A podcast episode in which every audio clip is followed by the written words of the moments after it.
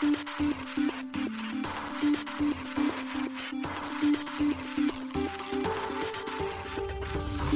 しい経済ニュース。この番組では現当社のメディア新しい経済が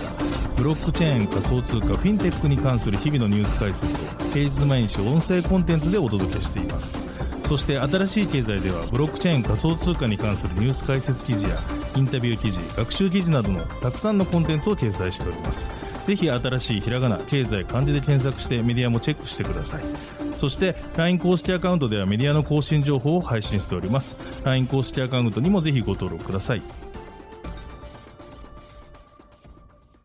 この番組は株式会社フィナンシェ、株式会社シフトベースのアンチェーンの提供でお送りします。フィナンシェはスポーツチームやエンタメプロジェクト、DAO などのトークンを購入して支援ができる新しいクラウドファンディングサービスです。サッカー J リーグ、野球、バスケなどのプロスポーツチームをはじめ映画やアイドル、インフルエンサーなど100以上のプロジェクトのトークンがフィナンシェで購入できます。さらにトークン購入者はプロジェクトに応じたキャンペーン参加や NFT などの特典も。ぜひ iOS や Android でフィナンシェのスマホアプリを入れて新たな応援体験を味わってください。あなたの夢がみんなの財産になるフィナンシェ。シフトベース運営のアンチェーンはスマートコントラクトの開発や DApps の構築などプロジェクト開発を通じて Web3 を学び実践経験を積みながらアイデアを形にする力を身につけるエンジニアのためのコミュニティ。現在1200名以上のメンバーが技術を学び合っています。そしてアンチェーンでは結果だけでなくプロセスも評価し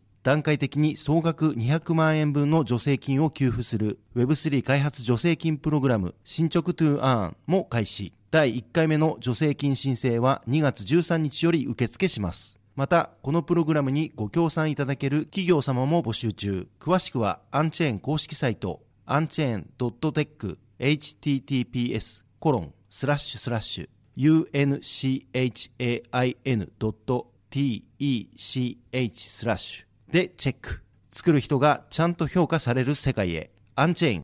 現当社新しい経済編集部の大塚です。高橋です。はい本日は2月の28日火曜日です。今日のニュースいきましょう。ハッシュハブが SBI グループ100%連結子会社に平野氏は代表継続。アメリカコインベースバイナンス US ドル BUSD の取引停止へ価格予想で毎日オアシスのオアス獲得できるオアスチョイスリリースクリプトゲームスが TCG バースでアメリカ SEC がロビンフッドへ召喚状顧客資産保管など調査へ。SBIVC トレードがチューリンガムと業務提携 SBIWeb3 ウォレット活用領域を拡大へ。ゴエリテスネット用イーサの価格高騰投機目的の購入が原因か。リド流入量急増によりデポジット一時停止する安全装置作動。Web3 インフラ開発アルケミー DAPS を構築できるツールキット発表。ジャパンメタバース経済圏実現に向け大手金融や商社など10社が合意。スポーツ用品ミズノオープンシーで自社初の NFT オークション開始。一つ目のニュースは、ハッシュハブが SBI グループ100%連結子会社にというニュースです。SBI ホールディングスがハッシュハブの連結子会社化を2月28日発表しました。ハッシュハブは国内にて暗号資産レンディング事業及び暗号資産リサーチレポート事業を展開する企業です。発表によると SBI ホールディングスはハッシュハブの既存株主と株式譲渡契約を締結したとのことです。株式譲渡完了後は SBI がハッシュハブの株式を100%保有する見通しということです。なお、株式譲渡日は3月31日を予定しているといいます。なお、株式譲渡完了後においても、ハッシュハブは平野淳也氏が引き続き代表取締役を務め、運営体制にも変更はないということです。ハッシュハブ子会社化により SBI ホールディングスはハッシュハブが有する DeFi に関する知見の共有のほか将来的には SBI グループのレンディング事業をハッシュハブへ集約することも検討しているといいます。また SBI グループ傘下の暗号資産取引所等を利用している顧客に対してハッシュハブのリサーチレポートを提供することも考えているということです。続いてのニュースはアメリカコインベースが BUSD の取引停止というニュースです。アメリカナスダック上場の暗号資産取引所コインベースがアメリカドルステーブルコイン BUSD バイナンス US ドルの取引停止予定を2月28日に発表しました BUSD の取引が停止されるのは3月13日12時日本時間で14日2時前後になるということですコインベース .com、コインベースプロ、コインベースエクスチェンジ、機関向けのコインベースプライムがその対象になるといいます。なお、ユーザーがコインベースのアカウントで保有する BUSD については、引き出しなど継続してアクセスは可能ということです。今回コインベースが BUSD の取引停止をするのは、コインベースが定期的に実施する取扱暗号資産の監視の結果、BUSD が上場基準を満たしていないという判断をしたからということです。BUSD に関しては発行を担当するブロックチェーンインフラ企業パクソスがアメリカ証券取引委員会 SEC 及びニューヨーク金融サービス局 NYDFS から BUSD の発行停止命令を受け2月21日から新規発行を停止しています。NYDFS はパクソスがイーサリアム上で BUSD を発行することは認めていますが、バイナンスが他のブロックチェーン上においてパクソスが発行した BUSD を原資産とする BUSD、バイナンスペグ BUSD を発行することは認めていないとして発行停止命令を出していました。また SEC については BUSD が証券であり、パクソスは連邦証券法に基づき BUSD の募集時に証券として登録すべきだったと主張しています。これについてパクソスは BUSD は連邦証券法に基づく有価証券に該当しないため、パクソスは SEC に対して断固として同意しないと反対権を主張していますが、一方で BUSD 発行停止の理由を市場の状況によりバイナンスとの関係が優先事項ではなくなったと説明しています。なお現在はパクソスがアメリカ SEC と BUSD の証券性について建設的な議論を行っているとも報じられています。BUSD はアメリカドル、USD と1対1の比率で価値をペッグ、固定、維持しているステーブルコインです。大手暗号資産取引所バイナンスがパクソスとの協力により2019年から発行開始しており、ステーブルコインの時価総額では同じく米ドルペッグのステーブルコイン USDT と USDC に続き第3位となっています。なお先ほどお伝えした通り、パクソスによる BUSD の新規発行は2月21日に停止をしています。続いてのニュースは、クリプトゲームスが OAS チョイスリリースというニュースです。ブロックチェーンゲーム NFT サービス開発のクリプトゲームスが OAS の価格予想ゲームの OAS チョイスのリリースを2月28日発表しました。OAS はゲーム特化型ブロックチェーン OASIS のネイティブトークンです。なお、OAS チョイスは OASIS の L2 チェーン TCG バースを利用し提供されるとのことです。TCG バースはクリプトゲームスが提供するカードゲーム特化のチェーンです。オアスチョイスはオアスの翌日価格のアップもしくはダウンを予測し当たると無料でオアスがもらえる価格予想ゲームのことです。毎日日本時間で朝7時から夜12時までを投票時間とし次の日の朝7時に結果がわかるようになっています。投票には Web3 ウォレット、メタマスクのログインのみで会員登録は不要です。また、投票に必要な費用もなく価格予想が外れても資産が減ることはないといいます。正解者へ配布される OAS の原資はクリプトゲームスがオアシスブロックチェーンのバリデーターとして得ている報酬を利用しているとのことです。また、日々分配される OAS の量は決まっており、正解者の投票数によって OAS が分配されるようです。なお、請求先は TGC バースになるとのことです。さらに、OAS チョイスでは、クリプトゲームスへ OAS をステーキングすることで投票数が増え、それに伴い正解した際の OAS 報酬が増加するといいます。受け取るべきステーキング報酬も毀損しないため、ユーザーに損失は発生しないと説明されています。なお、オアシスは昨年12月12日にメインネットのローンチプロセスが完了し、その後、オアスは同日中に OKX、クーコイン、バイビット、ゲート、フォビといった海外取引所に上場しました。また国内においてはビットバンクへの上場決定が1月31日に発表されています。ビットバンクからの発表によると、オアス取扱いの日時など、詳細については確定し次第アナウンスされるとのことです。続いてのニュースは、ロビンフットが SEC から召喚状を受け取るというニュースです。アメリカ投資アプリ運営のロビンフットがアメリカ証券取引委員会 SEC より召喚状を受け取っていたようです。ロビンフットマーケッツが2月27日に公開したフォーム 10K によって明らかとなりました。SEC からの召喚はロビンフットの暗号資産の上場、暗号資産の保管、顧客の開示、プラットフォームの運用に関する調査のためだといいます。なお、フォーム 10K はアメリカ SEC への提出が義務付けられている企業活動の年次報告書で日本でいうところの有価証券報告書に相当します。今回公開されたロビンフッドのフォーム 10K によれば、同社が召喚状を受け取ったのは昨年12月とのことです。これは昨年11月に起きた大手暗号資産取引所の FTX の破綻以来相次いだ暗号資産関連企業倒産の影響とみられています。もしロビンフッドへの調査によって SEC や裁判所がロビンフットでサポートしている暗号資産を有価証券とみなした場合、ロビンフットはそれら暗号資産の取引を継続して行えなくなる可能性があるといいます。また、ロビンフットはカリフォルニア州司法長官室からも取引プラットフォーム、事業と運営、顧客資産の保管、顧客開示、及び暗号資産のリストに関する情報を求める召喚状を受け取ったとフォーム典型で明かしており、ロビンフットはこの調査に協力していると述べています。昨年11月に起きた FTX の経営破綻以降、SEC からの業界に対する取り締まりは強化しています。SEC は2月、暗号資産取引所のクラーケンが提供する暗号資産ステーキングサービスに対して、証券登録せずサービス提供を、販売したとして告発していたと発表。クラーケンは暗号資産ステーキングサービス及びステーキングプログラムの提供、販売を直ちに停止することを発表しました。また、クラーケンは3000万ドル、日本円で約39億円の遺棄金、予断利息、民事罰の支払いに同意しています。続いてのニュースは SBIVC トレードがチューリンガムと協業開始というニュースです。国内暗号資産取引所の SBIVC トレードがブロックチェーンシステム開発のチューリンガムとの業務提携を2月27日発表しました。この提携により、両社は SBI Web3 ウォレットのサービスとチューリンガムの持つ Web3 及びゲームファイ領域のノウハウを融合させるとのことです。それにより、ブロックチェーンでの NFT 活用ビジネスを検討している IP 保有企業やゲーム企業の Web3 及びゲームファイ領域参入を促進し、NFT 取引のマスアダプションを目指すといいます。SBI Web3 ウォレットはパブリックチェーン上での NFT 事業展開において事業者及びユーザーが暗号資産を持たなくとも日本円だけでオンチェーン NFT の売買が可能となるサービスです。SBIVC トレードが SBINFT と銀行とともに開発し1月25日より提供開始しています。現在はポリゴンネットワークのみの対応となりますが、今後はマルチチェーン対応や NFT 活用のブロックチェーンゲームや NFT マーケットプレイスなど DAPS の拡大を進めていくとされています。なお、チューリンガムは1月20日、ポリゴンスタジオと協業を開始したことを発表していました。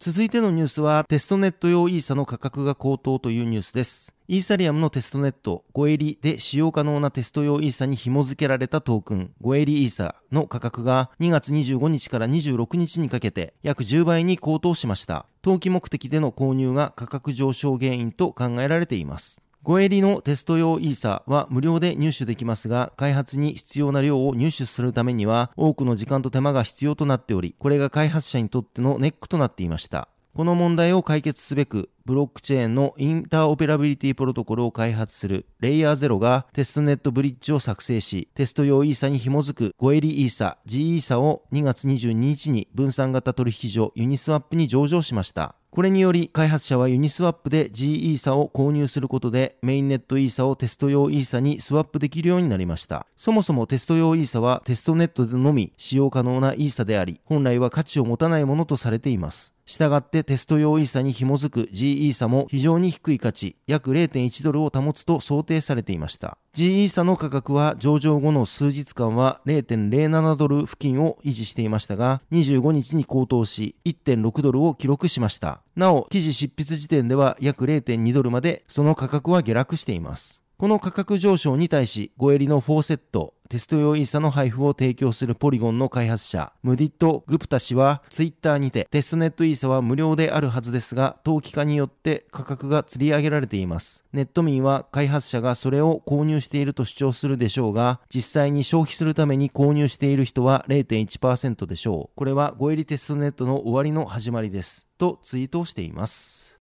続いてのニュースは、リドの流入量が急増し、デポジットが一時停止にというニュースです。イーサリアムのリキッドステーキングサービス、リドにおいて、1日あたりのデポジット量が上限を超えたため、ステーキングレートリミットと呼ばれる安全装置が発動しました。リド開発元のリドファイナンスにより2月25日発表されました。リドは流動性を維持したまま、イーサリアムのステーキングを行うことができるサービスです。ユーザーはリドにイーサリアムをデポジットし、リドはその量に応じてリドステークイーサと呼ばれるトークンをユーザーに付与します。さらにリドはユーザーから集めたイーサリアムをイーサリアムのビーコンチェーンにステークし、そこで得られたステーキング報酬をユーザーに分配する仕組みとなっています。リドファイナンスによると、リドでは1日にデポジット可能なイーサリアムの量の上限値を15万イーサとしており、これを超えると新たなデポジットが一時的に停止される仕組みを採用しているとのことです。この上限値は直近24時間のデポジット量に応じて設定されるため、ブロックが追加されるごとにデポジット可能容量が解放されていくとのことです。ステーキングレートリミットが作動することにより、大々的にデポジットの停止を行うことなく、リドステークイーサの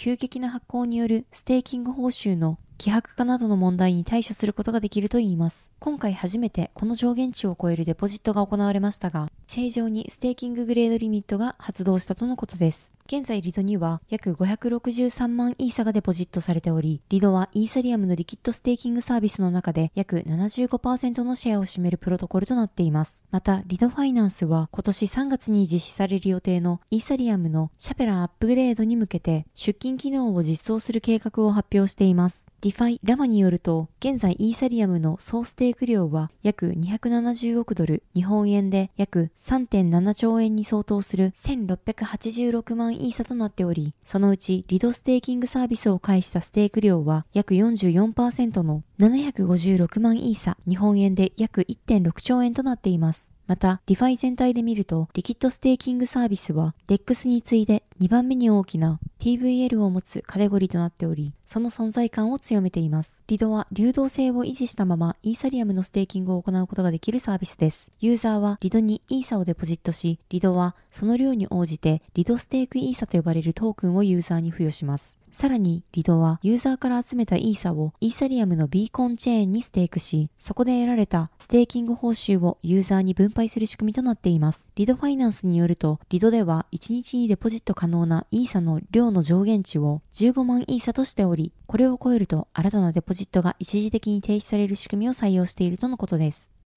続いてのニュースは、アルケミーが Create Web3 DApp 発表というニュースです。Web3 サービス開発のインフラを提供するアルケミーが DApps を構築できるツールキット Create Web3 DApp を2月25日発表しました。アルケミーは開発者がブロックチェーンアプリケーションを簡単かつ効率的に開発するために必要なツールを提供することで AWS がインターネット業界にもたらしたサービスをブロックチェーン業界にもたらすことを目標としている企業です。クリエイト Web3 ダップはフルスタックの無料マルチチェーンツールキットとなっています。クリエイト Web3 ダップを利用する開発者は、すでに構築されたテンプレートを使用して、プロジェクトのプロトタイプを作成したり、用意されているコンポーネントからプロダクトにカスタムできる要素を選択できるとのことです。アルケミーは、 Create Web3 DApp について、起動から4分で DApps を構築できると述べています。また、 Create Web3 DApp は、主要リソースとして NFT エクスプローラーが挙げられており、開発者は NFT ギャラリーや NFT ミントページ、トークン残高パネル、NFT コレクション情報パネルなどの構築済みのコンポーネントを利用できるといいます。これにより開発者は任意のウォレットアドレスが所有する NFT の検索や特定のコレクションの全 NFT を表示することが可能になるとのことです。また、Create Web3 DApp ではイーサリアム、ポリゴン、オプティミズム、アービトラムといった EVM 互換の Web3 対応アプリケーションを作成できるとのことです。アルケミーは昨年8月より日本発のパブリックブロックチェーンであるアスターネットワークと提携しており、アルケミーは API やプロダクトインフラストラクチャーをアスターへ提供しています。また、今年2月に両プロジェクトは Web3 ファウンデーションとともに、博報堂キー3がトヨタ自動車を協賛に迎えた Web3 グローバルハッカソン、Web3 ハッカソン、トヨタ自動車×博報堂キー3へサブ協賛として参加しています。続いてのニュースは、メタバースエコシステムで DX を実現というニュースです。国内大手各社が企業向けオープンメタバース基盤の構築及びジャパンメタバース掲載権の創出へ向けた基本同意書の締結を2月27日に発表しました。基本合意に参加した企業は JCB、みずほファイナンシャルグループ、三井住友フィナンシャルグループ、三菱 UFJ フィナンシャルグループ、リソナホールディングス、損害保険ジャパン、凸版印刷、富士通、三菱商事、TBT ラボの10社となっています。なお、本同意は TBT ラボグループの JP ゲームスのファウンダーでデジタル庁 Web3 アドバイザーを務める田畑はじめ氏のゲームの力で日本をアップデートするというコンセプトに基づきゲーミングテクノロジーを活用した産業 DX の取り組みに各社が賛同する形で成立したとのことです。ジャパンメタバース経済圏とはオープンメタバース基盤、竜宮国を活用した異なるメタバースサービス間及びメタバースプラットフォーム間の相互運用によって形成されるエコシステムのこととされています。企業や行政機関において仮想領域を活用した DX 需要が急速に高まる中で新しい社会インフラとしてジャパンメタバース経済圏を構築することで国内企業の情報発信、マーケティング、働き方改革などの企業 DX と消費者の EX を実現するとのことです。なお、ジャパンメタバース経済圏の基盤となる竜宮国は、独自のファンタジーな世界観を持つ緩やかなオンライン異世界 RPG の要素を取り組んだメタバース基盤とされており、ユーザーは竜宮国の中に存在する複数のメタバースやコンテンツとの出会いをゲーム感覚で楽しむことができるといいます。竜宮国は TBT ラボグループの JP ゲームスが開発したメタバース構築フレームワークを用いて構築されるとのことです。竜宮国は3つのソリューションを基盤としています。一つ目は、アバターを介して行動を自動学習し、ユーザーに対してパーソナライズされた有益な情報を提供する機能であるオートラーニングアバター。二つ目は、ユーザーによるメタバースやゲームの制作を支援するエンターテイメント性と体験性の構築に優れたツールキットであるペガサスワールドキット。三つ目は、メタバースを自由に行き来するための決済機能付き身分証明書であるマルチマジックパスポートです。これらのソリューションを含む竜宮国の開発に向けてゲーミフィケーション、フィンテック、ICT など各社のテクノロジーやサービスの統合を進めるとのことです。また、大手金融機関と TBT ラボの協業により、本人認証、各種決済、データ基盤、保険などを安心安全に利用できるオープンかつセキュアなメタバース基盤の実現が可能になるとのことです。また、各社は初夏をめどにメディア発表会を予定しています。この構想に賛同する企業を広く募集し、ジャパンメタバース経済圏を拡大していくとのことです。続いてのニュースは、ミズノが新規事業として NFT 販売を開始というニュースです。大手総合スポーツ用品メーカーのミズノがデジタルアート水野 NFT コレクションのオークション販売開始を2月24日発表しました。このデジタルアートは同社が独自販売する初の NFT となります。ミズノ NFT コレクションは大手 NFT マーケットプレイスのオープンシーにて日本時間の2月24日11時から3月31日24時までオークション販売されるとのことです。各国のミズノホームページの特設サイトからオープンシーの対象ページへアクセス可能です。なお、各アイテムの決済に使用できる通貨は暗号資産のイーサリアムです。ただし、オークションへの入札は、イーサをラップドイーサにスワップする必要があります。なお、NFT はそれぞれ最低入札価格が設定されています。ミズの NFT コレクションは、柔道、ランニング、フットボールの3つのカテゴリーに分けられており、全19点で展開するとのことです。それぞれイーサリアム上の NFT としてミントされており、トークン規格は ERC1155 となっています。柔道をテーマにした水野柔道オールジャパンは、格闘技のイラストを主軸とするフリーランスイラストクリエイターのリョッケドロー氏が柔道日本代表メンバーを描いた NFT です。3種類各1点ずつで最低入札価格は0.3イーサです。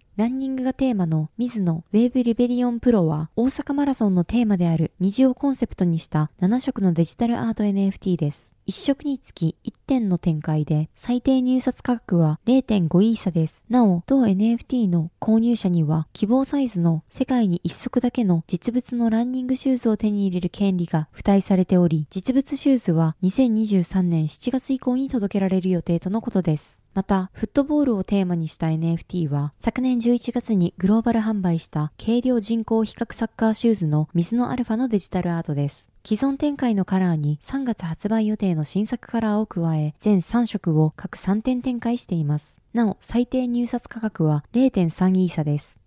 はい、本日のニュースは以上となります。このように私たち新しい経済編集部では、ブロックチェーン暗号資産に関するニュースを平日毎日ラジオで配信をしております。本日ご紹介したニュースはすべてサイトの方に上がっております。ぜひサイトの方も見に来てください。新しいひらがな、経済漢字で検索して見に来ていただければと思います。それでは本日はありがとうございました。ありがとうございます。